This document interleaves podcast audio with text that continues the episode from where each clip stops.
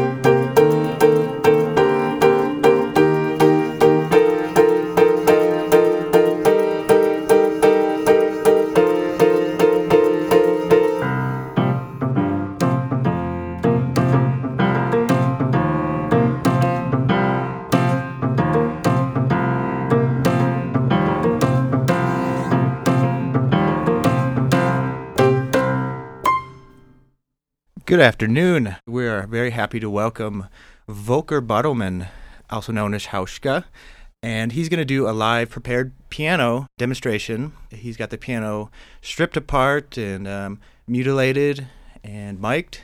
And also sitting next to me, I have Kate, also of Communikey, and she's going to chat with Volker as well. Hi, welcome to KGNU. Hi.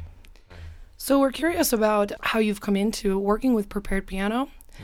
and maybe when this started for you and if you feel like talking a little bit about the process and explaining to our listeners what you'll be playing with.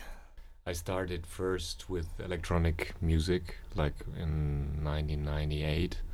I did like a couple of records just with people who are worked with laptops and instruments, like um, like the mixture of it. I, I never was quite um, in touch with just me being performing with a laptop. So um, I, I tried it a couple of times, but I always fell back on the instrument because I, I always played instruments. Um, like the piano was one of my, actually it was my instrument when when I started as a kid, and. Um, uh, the first piano record, solo record, I released on a, um, electronic label based in Berlin called Karaoke Kalk, which is a very small label. One one man is working in this label and he's doing everything. But he has um, he's a very passionate guy, and so I, I sended him some piano tracks, and he was saying, you know. I'm not a big fan of piano, really. Um, it's just like, um, you know, it depends on what it is. But I said, you know, just listen to it and then yeah, just decide then maybe. And then I sent him a record, and um, after a couple of weeks, I got a, an answer from him saying, you know, I I would love to uh, release this record. and uh, I'm not I'm I don't really know how the acceptance is with my crowd or the people that are normally buying my CDs, but I will try it. And this record was no prepared piano; it was just like the pure piano.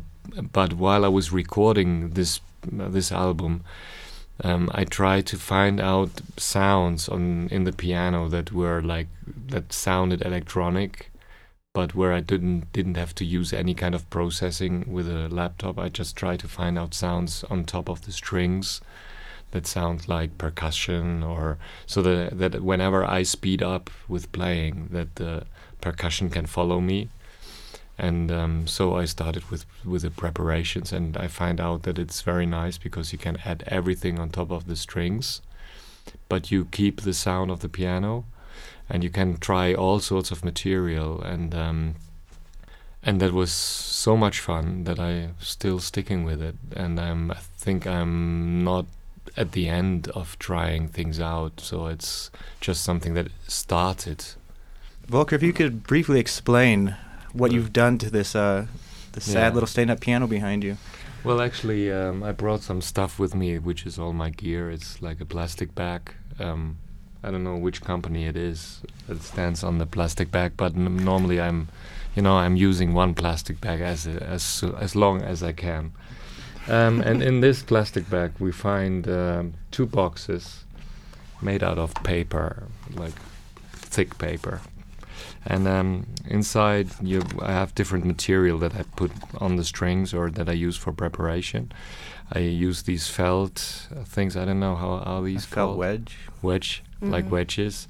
I use these for um, muting like strings to get a kind of pizzicato sound. I can play maybe you know this this is a piano string muted with wedges out of felt. And then um, I'm using uh, a lot of bottle caps, Mhm. which are different size, different material. Um, when they are plastic, um, they are s- sounding different than if you have metal bottle caps. I'm using the beer bottle caps. Actually, w- uh, all the bottle caps have a different sound. So um, the ones that I'm, these ones with a blue, red, and white, they are um, from a like an uh, ecological uh, lemonade from Germany. They sound the best, I think. um, and then we have some other bottle cups where sometimes I just put bottle caps on top of each other, so I have a kind of tambourine sound. Um, then I'm using like um, Chinese magic magnets, which are um, magnets that you normally throw in the air, and they make an electronic sound. Like um, I just saw a guy doing this at a festival. You know, it's just one, uh, two magnets that just bump into each other very fast. So I use these for um, the industrial sounds. It's like that. Um, and then I use a lot of plastic folio. So um, with a plastic folio, you can add like high end towards the strings, and you get like hi hat sounds. And my aim is just to get as much sound out of the piano while I'm playing and different sounds, so that I, c- that I can during an improvisation I can jump onto short notes or I can play longer notes.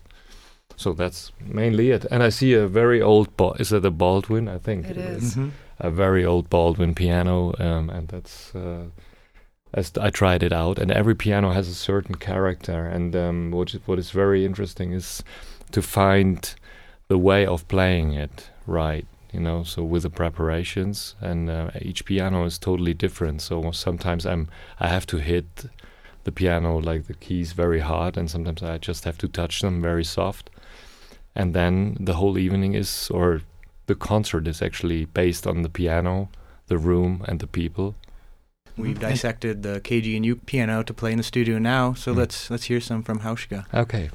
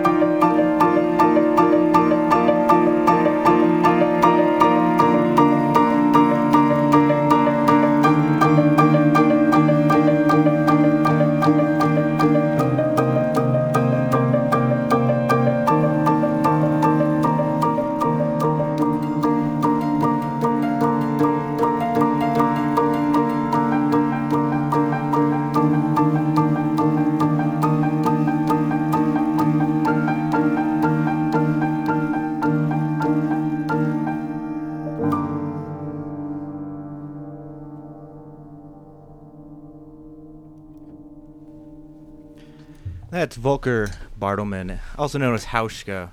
Wonderful piece of music. So, um, are you playing stuff you've worked now? Are you just doing improv right now? Yeah. Yes, what? yes. I'm doing improv. Wonderful. Yeah.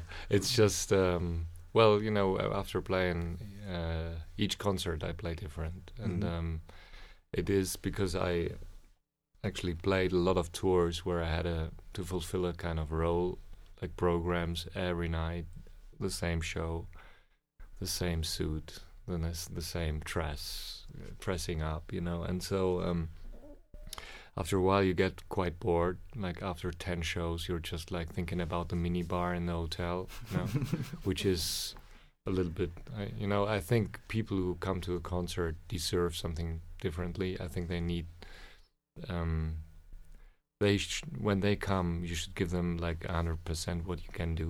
But on the other side, I think they love the most to hear somebody who's just struggling like he can fall every time but he's just making it Just pushing all- yourself yeah harder and so harder. that you can just getting over all the dangerous things that can happen in a, in a concert and i think after you made it i think they they just give it back to you Mhm. which is uh, a wonderful experience. So um, since then i try to not repeat myself even though i'm you know everybody who does improv knows that he's after a certain while he's caught into his own sketches. Mhm. and then you need like um, different methods to come out of that like even a state of mind or you just find uh, stories in your head that are f- you're following on one evening. Or like um, what i heard in wesleyan university where i was playing five years five days ago.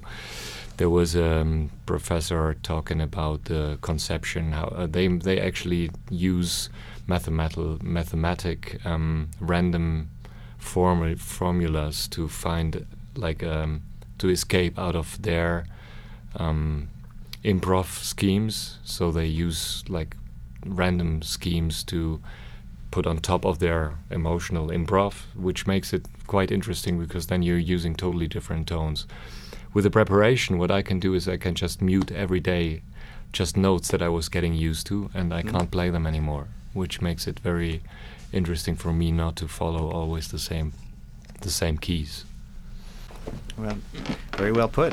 So, how about some more music? yeah why not